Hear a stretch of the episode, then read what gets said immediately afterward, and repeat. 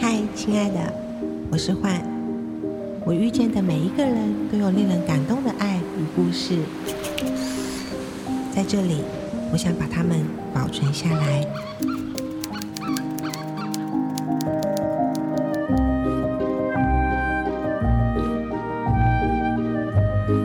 嗨，大家好，我是焕。今天呢，特别邀请了神秘嘉宾，噔噔！嗨，大家好，我是晴。哇，今天很荣幸可以邀请到我们家的晴来问他一些问题，在 Podcast 第二集，我相信呢，大家一定对他都充满了好奇。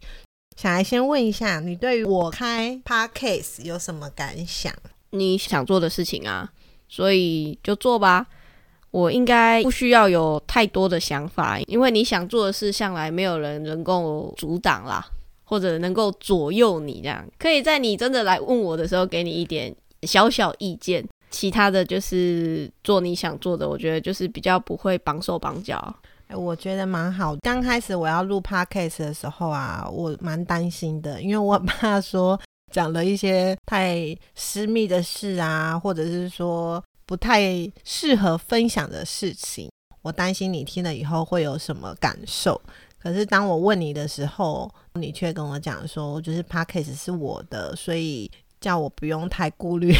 要这样讲吗？不是不用太顾虑，而是我自己先帮我自己打预防针。你可能会不小心啊，不是故意的的状况下，可能就聊得太开心了，就什么都讲了。那当然会，因为我们生活在一块嘛。然后私事啊或糗事可能就会都被抖出来，所以要先打预防针。某种程度上也蛮期待你开 Podcast 的，因为就很像还没认识你之前在部落格看你的文章的那种感觉，好像又变成了童话迷。你说的意思是身份吗？转换？对对对，我就有一个调节器嘛，就是我去我去童话的平台的时候，然后听了这个童话故事屋，然后我就会觉得说，哎，那我是童话迷，我不是那个晴。就我只是一个听众，就听你分享，可能也跟着里面嘻嘻哈哈笑一笑，其实就过了啊。我会觉得蛮有趣的，你不会因为我要开 podcast，然后聊故事，然后去阻挡我，或者是去限制，因为我也不知道你要聊什么啊，对不对？反正我们是还是有一点点机会的，因为毕竟你要先录制，还有剪接的过程嘛。对，然后呢？所以呢，就是虽然我都跟你说，千万不要丢工作到我身上。但是万一哪天我包了剪辑，嗯、我是不是就可以把不要公诸于世的地方剪掉了？那你你想太多了，因为我一定会看看状况，这样。对，你还是会再听一次的啦。对啊，好啦，我要问说，所以你对于这个 podcast 你有什么特别的期待，或者是你有没有什么特别害怕的地方？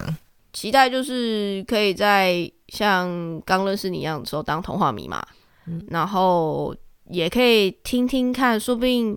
你并没有跟我讲的事情，或者是说你消化过后的情绪，或者是哪天我们不小心因为小朋友的事情争执了，那你可能有一些看法是事后你反而在 Podcast 分享，并没有直接跟我讲啊。对，哎、欸，我觉得很有趣是，是就是我们虽然已经十年了，可是，在有时候聊天的过程中，我们还是可以聊很久，然后也会再发现，哎、欸，不一样的，不管是自己或者是彼此。对不对？对啊，你总是要找一个伴，是你可以一直看着他，或者是能一直跟他讲话，不然你干嘛要跟这个人相处在一起呢？不是，重点是可以聊得下去，嗯、就是不会因为十年啊，我太了解你了，然后而没话聊。哦，这这一点呢，是因为你太厉害了，这我一定要告诉大家。他唯一不变的呢，就是一直在变，所以呢，他不会一样，所以就会每天都很有挑战，跟小孩子一样。哎，讲到这个，我觉得对于唯一不变的是一直在变这件事情，其实我曾经把这件事情觉得是自己的缺点，可是，在你的口中，我反而觉得，哎，好像没有那么的糟，哎。嗯，它不能算是缺点，它也不要把它归类成优点嘛。那它就是你一个性格，或是你个性，你就是这样一个频道、一个调调的人，所以我就是喜欢这样的你啊。那我为什么要去改变呢？某种程度上，可能充满挑战性，对我来讲也是一种有趣的生活吧。那还好，对你来讲是有趣的，可能对有些人来讲就会招架不住伴侣一直在变这件事情，跳来跳去，就看你要跟着他跳，还是远远的看着他、啊，也是好。对啊，你也可以远远的看着他说：“哎、欸，小心一点哦。”或者是你就真的是陪着他跳，那你也可以体验他所体验的，因为这样子才会有话题嘛。我要讲了，就是跟你的很多相处的过程，我的一些想法跟你给我的一些感想回馈好了。我、嗯、对我来讲都是蛮出乎意料的，就是我知道你是一个很体贴的人，可是有时候你讲的话就让我觉得哇更体贴那种感觉。不过这个部分以后我们再来跟大家来分享哪些事情。今天呢，这一集最主要就是先来聊聊自我介绍一下吧，关于你。哦，自我介绍，大家好，我是晴。我呢在台湾是住在嘉义，所以在南部。大学之后到台中求学，所以在台中待了四年。大学生活当然很精彩啦。之后其实我就又回到嘉义工作了，朝九晚五。那当然有加班。然后我大概是在工作稳定两三年后吧，反正我那时候就是童话迷，就想要认识你。那认识你之后交往，然后一直到二零一六年的时候决定来澳洲。那时候来澳洲是办学生签，刚好有了那一次可以出国再一次学习的机会。那我也选择了我真的从以前就有兴趣做西点这一件事情，所以我那时候先申请了快一年的语文学校，得到入学的许可，在读西点，就一路实习。到在这边找到工作，然后也也算顺顺的，然后一路上也是有蛮多老师啊，或者是贵人帮助的。你来澳洲是以学生签的方式来的，然后我来澳洲是以打工度假签来的，所以这个东西呢，要来的时候的一个吵架争执点，也不是吵架，但是小焕会一直觉得说，为什么我要这么花钱？为什么我的年纪明明就刚好在三十以前不申请打工度假？某种程度上是我在台湾的工作形态或生活形态其实也跟他不太一样。那我觉得已经工作那么久了，我就有点像是暂停一样，就好好的先念书。那这背后还有另外一个含义是，他就已经在备孕了，然后马上小孩就要出生了啊！我打工度假我会打去哪里？我还真不知道哦。就是他。打工度假它不是一个那么稳定，因为你必须要为了二千，你要换工作，然后你要有移动上的不可预知的事情。对，那学生签相对稳定，因为你就是在固定的地方，学校也选好了，时间你都看得到了。是，哎、欸，你愿意跟大家分享你在台湾的工作吗？台湾，我就在传统制造业里面当那个接电话的小姐啊，不是就这样吗？就是这样进去的啊，就亲戚介绍，然后就去了。反正你工作做了多久啊？我做了七年，哇，你做了七年。然后我是从打扫接电话开始做，然后一路到，因为它是一个小型的传统工厂，它是做那个铁乐式置物架的。我那时候进去。到出来的时候，应该算是一个你要说是品管或生管这样子的职务出来吧，因为它其实就是很小，它里面员工这样全部加在一起可能二十出头人，所以就是你会负责大概一半的调度。那加上它主要是做外销，也有机会接触到一点关于船运这一个部分。是，所以我的意思是你因为在台湾工作了。这么多年，所以好不容易有这个机会可以出国念书这件事情，选择了西点。嗯，这是你想要的这条路吗？因为那时候在台湾其实没有机会可以让我去读职校，因为在我的求学阶段，长辈们会告诉你，就是去读普通高中，然后女孩子就去学个商管的，就比如说气管啊。我真的不知道选什么，我没有特别对什么东西有兴趣。讲讲实在的，可能你问我讨厌什么，我还比较容易说出来。可是我喜欢的东西有点太广泛了。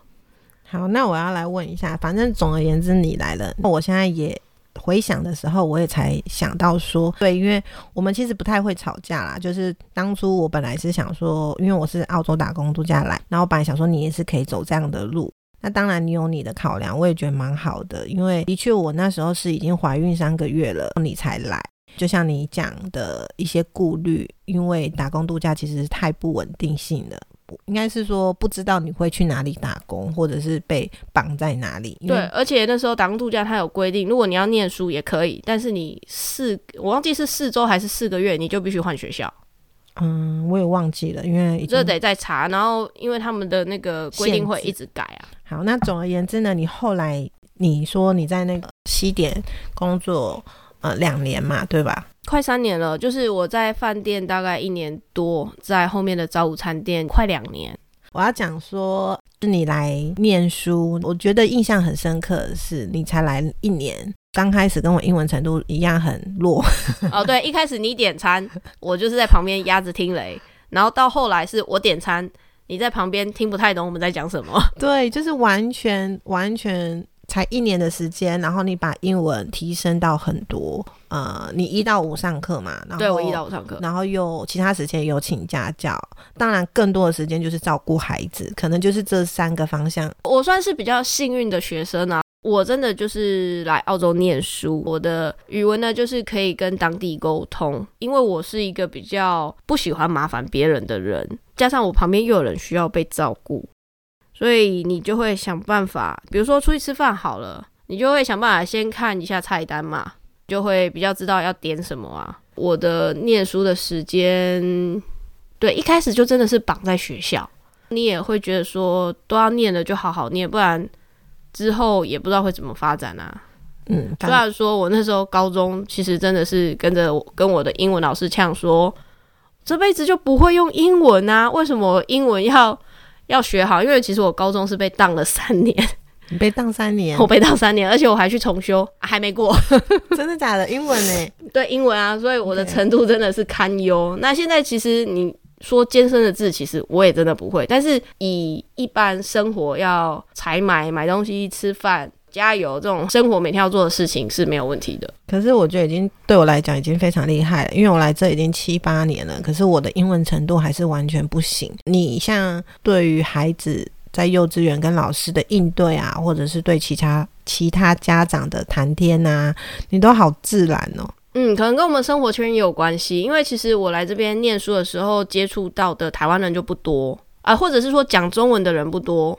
所以我减少了讲中文的机会。其实我绝大部分讲中文都是跟你而已。然后我后来去工作以后，我的工作环境是有亚洲人，但也比较少。也因为这样的环境吧，就是你会很习惯在一个英语国家里面，你就用英语沟通了。嗯，然后每天的输入也都是英文。我觉得蛮好的，就是这才是真正来国外工作，然后又学到可以提升自己的语文能力的部分。嗯，这真的是一个收获，我觉得。对，然后我的部分我还在努力中，这样。其实你也都没问题啊，基本上你如果自己出去的话，你也是都可以做到，就是你会想尽办法的让别人懂你的意思，或者是说你可能也会手机拿起来让他告诉你他的意思是什么。我就是比手画脚翻译的那种，可是对，只要你。很勇敢的去做这件事情，然后也达成了你的目的，其实没有什么不一样啊。对，那你这样讲，我们可以一样鼓励一下，就是如果未来想要出国的人的话，其实像我这种英文程度也是可以出来的，只要你自己啊、不害怕去去沟通这样子，而且现在的管道有很多，网络的那个翻译、即时翻译啊都可以。可是我还是期望啊，可以像你这样侃侃而谈的跟外国人对话这样子。好，我要来问一下，嗯，就是那你先稍微提一下好了。你来这边工作，你做西点嘛？那对，对，我知道说你先在旅馆，对不对？饭店哦，饭店 对，旅馆跟饭店不太一样啊，是几星的饭店啊？那是五星，是五星的饭店，而且那时候。你才刚进去，厨师就要离开了。哦，对，这真的是 对。然后那时候你压力很大，而且你稍微讲一下，然后你凌晨几点起来？哦，对，因为我的上班时间比较早，因为在饭店我是负责西西点厨房这一块的话，它就是早餐 buffet 这这个部分，面包啊、可颂啊，还有一些小糕点，西点厨房的准备。所以我那时候的上班时间是早上五点。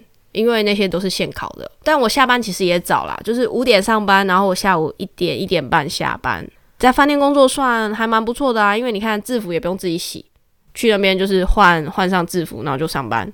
第二份工作有一个短暂时间，我到面包店工作，也是五六点，一天比较早是三点半，三点半，凌晨三点，对，凌晨三点半。因为你要供应的是早餐，所以你当呃，然后你面包又都是当天现做的，就真的是早上把那个面团搅好，然后让面包发酵，把面包这样子新鲜烤出炉，做新鲜的三明治啊、肉派嘛、肉卷。就前一份工作就是做最久，快两年。这个是它是早午餐店，但是它有一个甜点的吧台，那那些甜点也当天现做。那这一家的话也是三点半上班，是上到一点。所以工作时间你要说长，其实也蛮长的，因为它是一个站着的工作，它并不是一个坐下来。当然它会有不一样的疲劳，这可能是比较是劳力上的。可是在这一份工作里面，其实我做的很开心。哪一份？呃，每一份关于做西点这个工作，其实我是真的做的很开心，因为对我来说，呃，来来到澳洲之后，其实我一直是在一个学习的阶段，不管是学英文。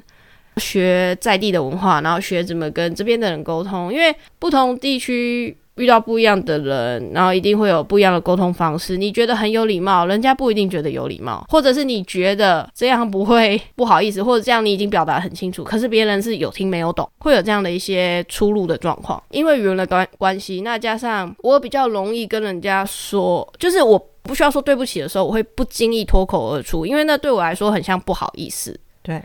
但是的不好意思，很像对，因为我在台湾也是过度使用不好意思的一个人，所以就会 别人刚开始认识我的时候，就会觉得说他为什么要一直不好意思，一直道歉，一直 sorry，一直 sorry，但明明就没什么事，但他们认识到后来，他们就会知道我这个人就是这样。那他们也就见怪不怪了。对，好，反正有关于你求学过程跟你工作过程，我觉得之后都可以再再开一集来特别细聊，因为这都是几年的一个。我真的是签了卖身契，是不是？你不是应该请一些特别来宾吗？你就是我的特别来宾呢、啊。好，那我来问一下，所以你这几年来了澳洲，有对于澳洲什么感想吗？澳洲的感想哦，澳洲就是一个地很大的国家。那时候我记得，就是刚来上语文学校的时候，你都要介绍一下你从哪里来啊。我那时候还特别去查了一下，天哪，就是把台湾放大两百倍，两百倍哦，两百个台湾哦，等于一个澳洲。但通常讲这一句话，对于台湾人来说不会觉得怎样，因为本来就知道，呃，在地球以上，澳洲就很大啊，台湾就很小啊。但是你知道吗？人口数是一样哦，差不多还是一样，一样。就我来的那一年是两千三百万，这边也是两千三百万。那现在这边就是两千四还两千五了。那台湾还是维持在大概两千两千三两千四这样子。嗯，对。对，所以你看那个人口密集度是差了多少，对不对？两百倍耶。对啊。那我们住的这个地方是黄金海岸嘛，那就是好山好水啦，真的是好山好水。那也就真的就很无聊。气候算是我觉得就是跟我住的小嘉义其实蛮像的啊。它也有所谓的梅雨季，像我刚来的那一年啊，就没有什么下雨。然后我来的第第三年还是第四年，这边森林大火。至于冬天，还是会有天灾啦，这样都会有啦。只是这边没有地震。哦。然后当然海边最最方便啦，海边就是十十五分钟、二十分钟，因为它就是整个黄金海岸嘛。说它是一个很漂亮的海岸线，真的很漂亮。对，因为在台湾其实就你比较少机会是有这样的景景色。那每个国家本来就都不一样，而且它在海岸线其实它是有限制的，就是你要盖多高的大楼，你是必须申请的。它有限制在某几个区域是可以盖高楼哦，某一些区域就是都是房子，就这样矮矮小小的，就也不会破坏它个海岸线的景。对，我觉得要讲到澳洲也是哇。真的，我我觉得以后我要再更聚焦每一集要聊的，可能一个问题就只能聊一集耶，要不然我们就会越讲越 detail。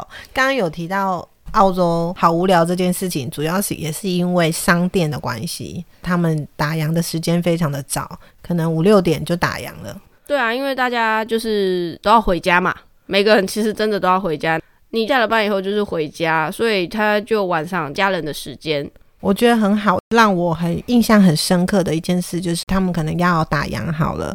通常在台湾有客人进去，一定会等客人逛完了才离开嘛。可是在这边不是，他就会跟你说哦，我们快打烊喽，对，然后你就必须要赶快离开。你真的要离开，因为他们就是要准时下班，你不可以延误他的下班时间。对，然后刚开始我的感受当然也不是很好，我想说这服务怎么这样？可是后来我觉得已经习惯这个文化或者是这个生活形态好了，我觉得蛮好的，因为我们就会知道说，哎，对我们也不要耽误人家下班时间。对啊，的确是啊，因为那他为什么要为了你加班呢？对对啊，那你既然有要买的东西，那你就早一点来买。我就告诉你，我五点关门就是五点关门，没有五点零一分哦。对，然后很好的原因是在台湾的我，就是会觉得要工作加班那种感觉，很多事情就是可能压榨着都是以事业工作这种性质。可是来到澳洲以后，工作我有很深的体悟，就是工作跟生活其实要去维持平衡的。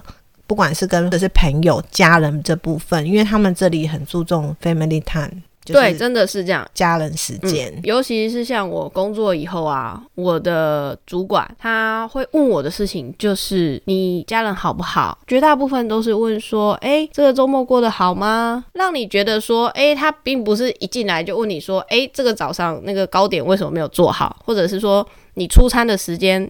为什么延迟了十分钟？都不是这些，他问的就是那一种你跟家人这一块，关心你的一些生活的状况，比较关心生活。再问一下说，所以你现在的生活形态，因为你现在的生活充斥着孩子，你有什么感想吗？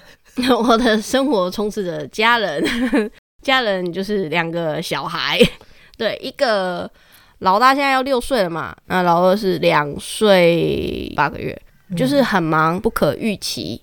然后有很多挑战，他们也不是随时出难题给你，而是他们是没有办法被规划。因为我在工作上或者生活上，我是属于那种我会稍微有一些时间分配，尤其是工作上，就是会很明确，我今天要做到什么，什么不用做到。我我甚至会写几点，然后什么事，几点什么事的，对，就有点像照表操课这样，是比较有安全感，也是比较可以掌握。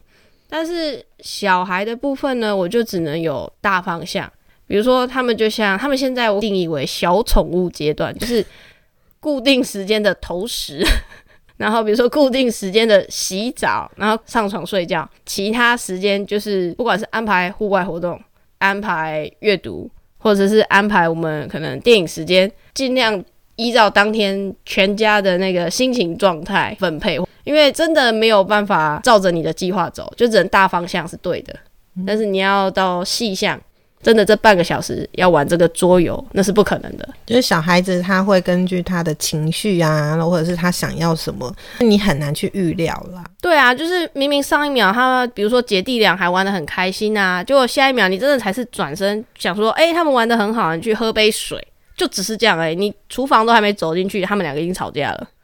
重点你还不知道发生了什么事。我觉得有关小朋友的事情，我们也可以聊很多、欸，因为每天就是充斥着小孩子的生活，所以可能到时候后面聊到都是妈妈经。妈妈经也不错啊，说不定会有妈妈的 啊听众啊。是，那我要想说，开这个 podcast 的确是要聊比较多有关同志的故事。嗯。我们现在这个状况其实是少数有拥有同志家庭这件事情，就是有小孩这件事情。那以你这个身份，嗯，我讲你这个身份，我自己定义是你是 T 这个身份好了。嗯嗯，你对于你有孩子这件事情有什么感想吗？哦，就是我很幸运吧？你觉得你很幸运？对，因为我不用生，然后我就有小孩了。其实，在我们要交往的时候，我们就讨论过关于小孩的这个。小孩的这一件事情，我那时候接收到很明确的讯息是，你很想当妈妈，你想要有自己的小孩。那我也很明确的告诉可能要交往的这个伴侣说，要有小孩可以，但是不要叫我生。对，我就只有这个要求。我觉得我很爱小孩子，但是我没有办法生小孩。如果你真的要问我为什么，我觉得我把生小孩子的那个疼痛啊。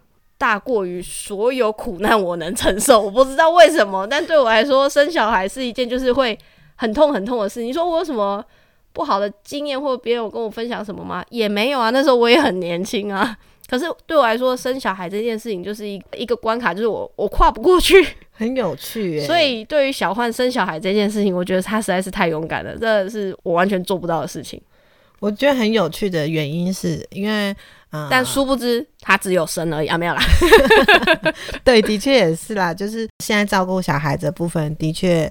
情花了很多的心力在上面，我也觉得很幸运有他一个神队友。因为我的确生了小孩以后，哦，我就开始在忙自己的事情比较多。嗯，生小孩前也是忙自己的事啊，没有，就是你会以你的想要以你为主，你比较以你为主，然后我是比较以我身边的人为主，然后加上我很爱小孩子。前几年在姐姐刚开始出生的时候，其实我很 focus 照顾姐姐，因为是老大。对，然后全职妈妈就照书养，带她去各种的活动这样子。对，然后后面弟弟出生以后，的确就是放养，因为有姐姐在，然后也有情，对，所以就比较没有说像当初要按部就班啊，要给他学什么学什么，就还好。对弟弟的部分是这样子，不过这个以后再聊。那我只是要就是今天稍微问一下的原因是，是因为对于我之前。接触了很多的同志朋友们，然后其实我也有问过几位，要说很多嘛，大概应该比也一般人多啦。就是问他说：“诶，啊、你会不会想要小孩？”我以问 T 来讲，大部分的 T 都是跟我讲说。不会，或者是说，嗯，可能没有办法，不管是经济能力啊，或者是你要生孩子这件事情，精子要去哪里找，或者是爸爸是谁，然后或者是父母那一关到底有没有过，就太多的难关，所以有些人也的确不会去想到那个问题，嗯，对，然后或者是有些人说会觉得自己都照顾不好了，我要怎么样去有一个孩子这件事。可是当初我就是有一个种子，就是我的目的嘛，我的目标很明确，就是我这辈子一定要生小孩这件事情。对，然后到后来还定说三十岁以前，我印象中是这样。对，我说三十，也不是说以前，就是三十岁这个这个、啊。就你有给自己限时间吗？对，我是有给自己限时间，因为我要是我想至少要生两个嘛，所以我就在那边推算。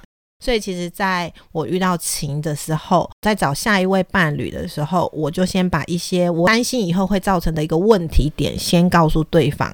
其实我有讲了好几个点，然后这是其中一个。然后也让我最讶异的是，你跟别人的回答是不一样的，因为你既然说好，可是你不会再去追问其他的，说哎怎么来啊？然后你你也不会去责备，或者是不会去讲一些让我觉得不知道该怎么回的话。可能我太天真了吧，其实是我被骗呢、啊。他就说要有小孩，然后不是我生，好像嗯，那我的底线好像就可以，那他就会处理好啊。殊不知生了小孩之后什么的嘞。可是其实我觉得，像我现在生活中看到你跟孩子的互动，我也很很感动哎、欸。我不知道，我可能是我特别爱看。或者是你这个身份、这个角色去跟孩子的互动，就是一个大小孩陪着小小孩玩乐吧。我觉得绝大部分，对，我觉得是充满爱的一个那种氛围。哦、嗯，对，我是爱屋及乌吧，或者是啊，我就真的很爱他们啊，因为我也真的是打从娘胎看他们啊，真的就算是都没有离他们太远。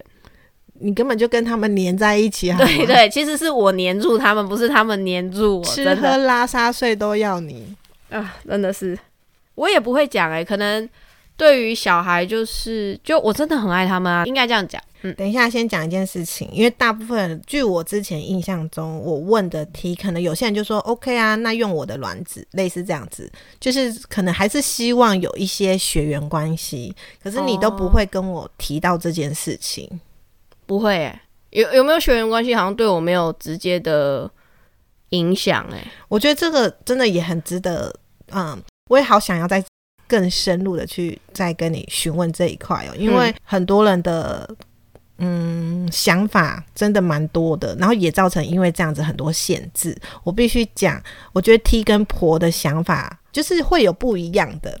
我可能想的比较简单一点，因为如果今天我要求要用我的卵子，然后他的肚子生的话，那不是多一道程序吗？你要不管你要说费用要增加，或者是说他要增加其他植入的动作，那他是不是就也会对他在对我来说就是多余的啊，风险吧？对啊，而且你看完生产以后，你应该觉得说，就是 人都平安就好了，不敢想其他的了。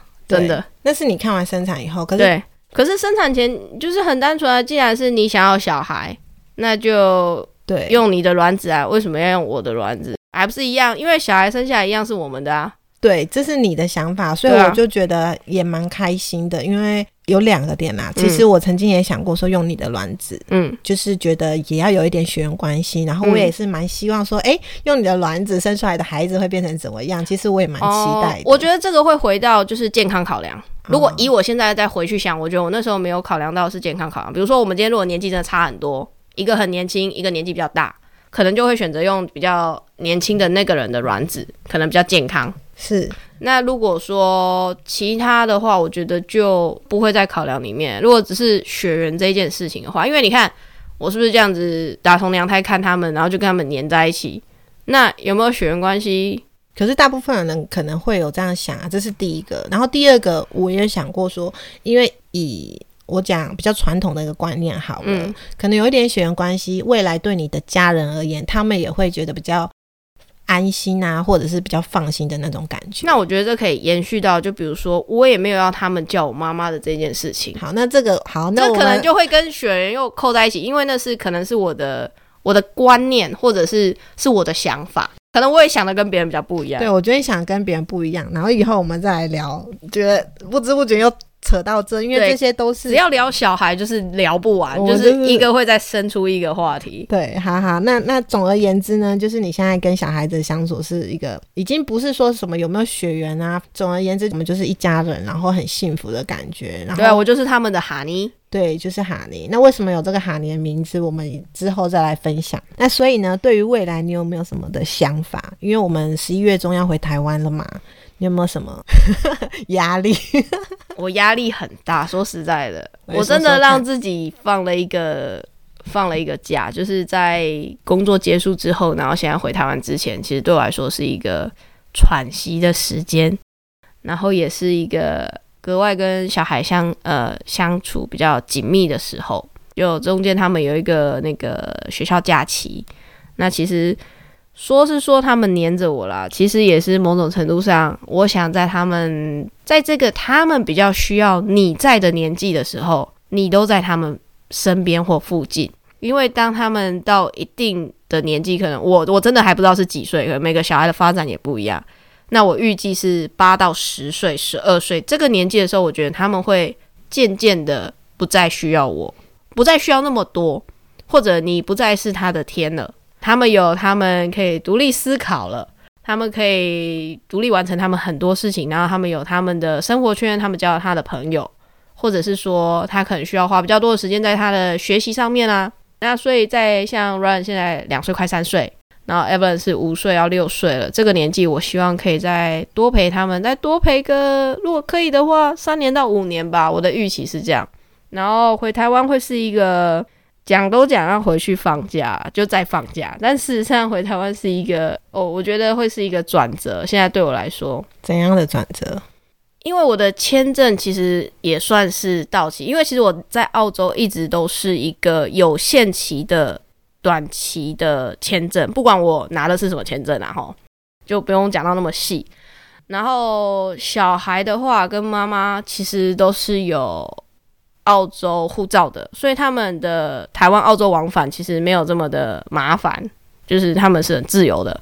那我的部分其实是签证只要到期，要么我要签证可以继续进来澳洲，不然其实我是没有办法这么自由自在待那么久的。你如果一直旅游签进来也很怪，所以我说这次回台湾会是一个要把你说要把未来规划好，或者是说要把之后的走向比较定调。会是一个关键的一个点吧，我觉得对我们来说都是啦。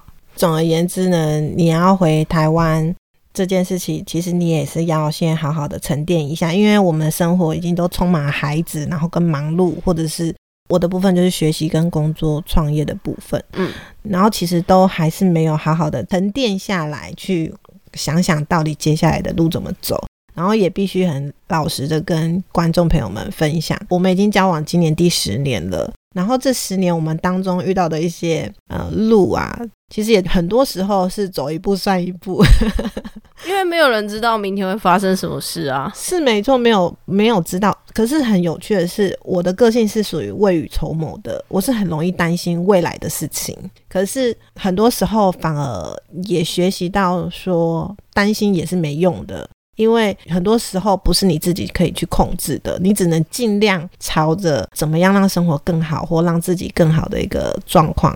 对啊，没错啊，就是把你自己的装备都装备好。那你会遇到什么样的困难或坎？不知道。那如果你有适当的装备可以拿出来用，那就很好啊。对，然后那个装备其实就是属于自己心里的一个部分，你的心理有够不够坚强，或者是那个韧性够不够？对，我可能属于自信心爆棚的那一种。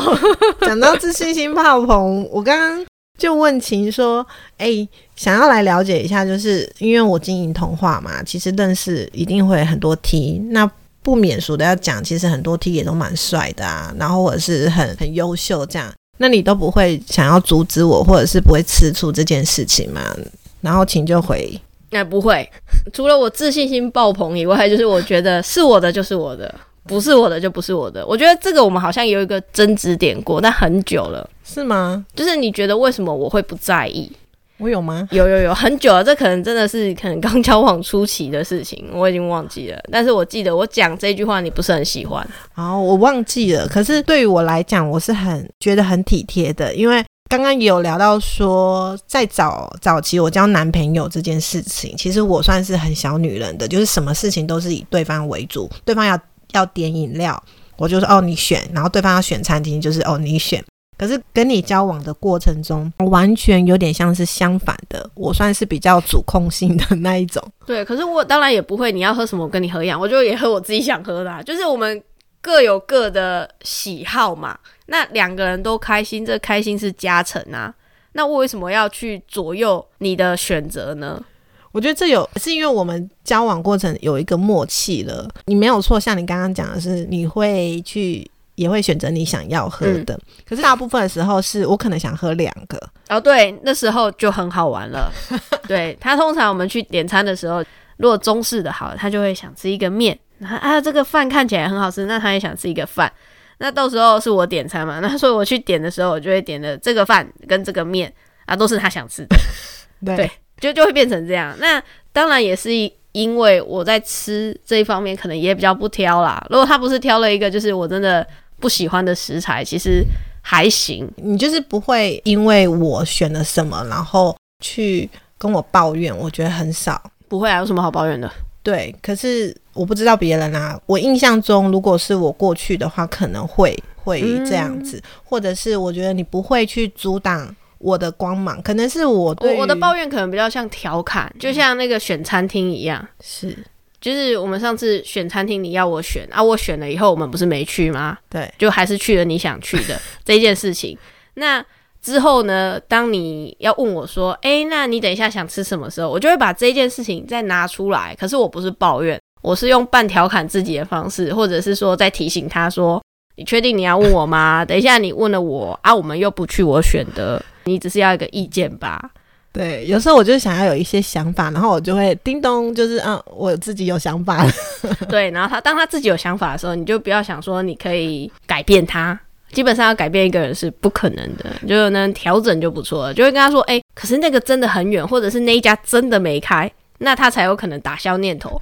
不然呢，就是带他去那里吧。我觉得。遇到你很幸运的地方，因为很多事情，当我想要做，或者是不管是想要做事业，或者是我想学的东西，或者是想吃的东西，其实有时候我会觉得你是不是委屈自己来包容我？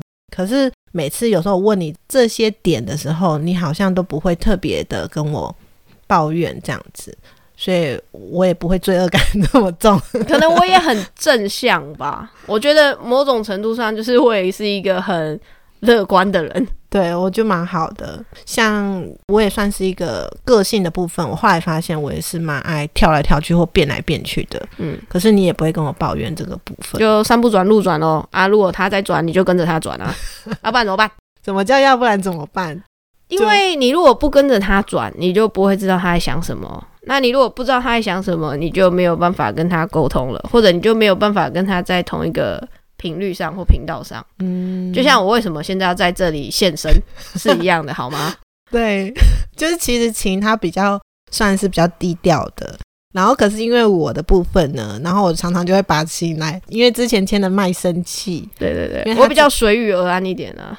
对，因为之前我们认识的过程是因为我环岛嘉义的时候，然后他是那个地陪嘉义地陪。地陪跟 model，就是我也是 model，你也是 model 啊，故事之一啊，你是嘉义站的。哦，对，所以那时候成为 model 的人都要签那个。肖像权就是让我分享作品，就谁知谁哦，一签签了十年吗？就不止一，可能不止十年，而且不止肖像权，呃，就全部都签走了。对，连故事声音现在都要卖给我的那种感觉，哦、对对对，对，而且还无酬。有啦有啦有报酬，你们看不到而已。是啊，有报酬，好好。然后最后来来问一下。刚刚提到说你回台湾，你觉得也也压力蛮大的。其实对于我来讲，我压力也也有一些压力，可是我觉得压力已经不像以前那样子这么大了。关于面对家人这一块，其实也都很多可以分享的。然后来最后问一下，所以你对于我现在经营童话，你有什么看法吗？就是好好做，因为某种程度上，童话对我来说是一个帮助人的平台。我我不知道为什么我要把它定义为帮助人，可是对我来说，你一直在做的事情，或者是你一直在分享的事情，它是一个类似帮助的过程。可能会这样讲，你对我来说比较像是那种张老师，就是因为因为我生活在小汉旁边，所以我会知道说有很多人其实会来找他聊心事。或者是说，就只是聊聊，我也不明白他的魅力在哪里哦。可能我也常常跟他聊聊，我也是那个需要聊聊的人。可是你就会发现，很多不一样的人会来找他聊心事。那聊完心事，他真的会给出很好的建议吗？或者是判断吗？还是他就只是听而已？这部分我当然就没有去参与在其中。可是。在之后，当听完这个，比如说 A 跟他聊完以后，然后可能隔了一阵子，在听到 A 的消息的时候，会发现，诶，他可能转念了，或者是说他朝着一个更好的目标前进。那我就会觉得说，可能他的聊聊只是一个一个小小石阶或者小石头，让那个人踩了上去，他可能又遇到了其他贵人。可是，可能也因为他那样的一个转念、分享或者是倾听。那可能就帮助到了那个人，所以对我来说，他在做童话这个品牌的同时，然后甚至有这个 podcast，我觉得某种程度上就是让别人有输入也有输出吧，就是不管是呃很温暖的去感受到这边对于你事业的热情，或者是关于对于小孩，其实我们说都说你没有顾小孩，可是其实你也是都离不开他们啊，嗯，对啊。是我还是会跟孩子们撒娇，像早上的时候，我一定要他们来亲我。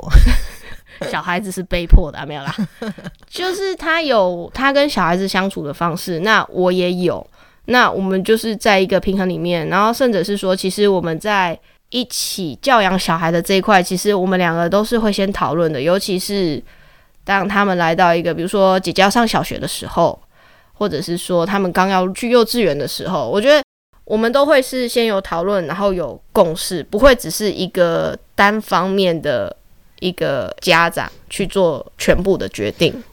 关于小孩的事情，你又绕回妈妈经，因为你的你就是一个妈妈，对，我是妈妈。我刚刚要问哦，你是问童话啊？童话也跟妈妈挂在一块，不是吗？对啊，就是因为也很多妈妈会来找你啦。对，也是我要讲的是，现在我们算是一个同志家庭，嗯，所以很多的一些心路历程都是在这十年，算是十年吧。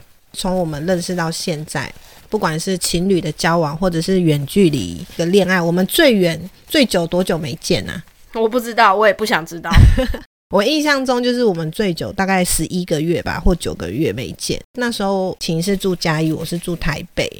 所以我们大概一两个月可以见一两次，然后我们都是用视讯来看彼此跟写信。哦，对，我写很多信。对，然后总而言之呢，就是我觉得走上同志这条路，也是因为遇到了情，然后让我越来越好的一个状况。嗯，可以做自己想做的事情，嗯、然后也对未来也充满了希望。嗯、那关于孩子这件事情，或者是家人这件事，其实是很大的一个考验。可是也因为友情的陪伴，或者是他的爱，然后很温暖，让我更有勇气走下去。那可能也因为。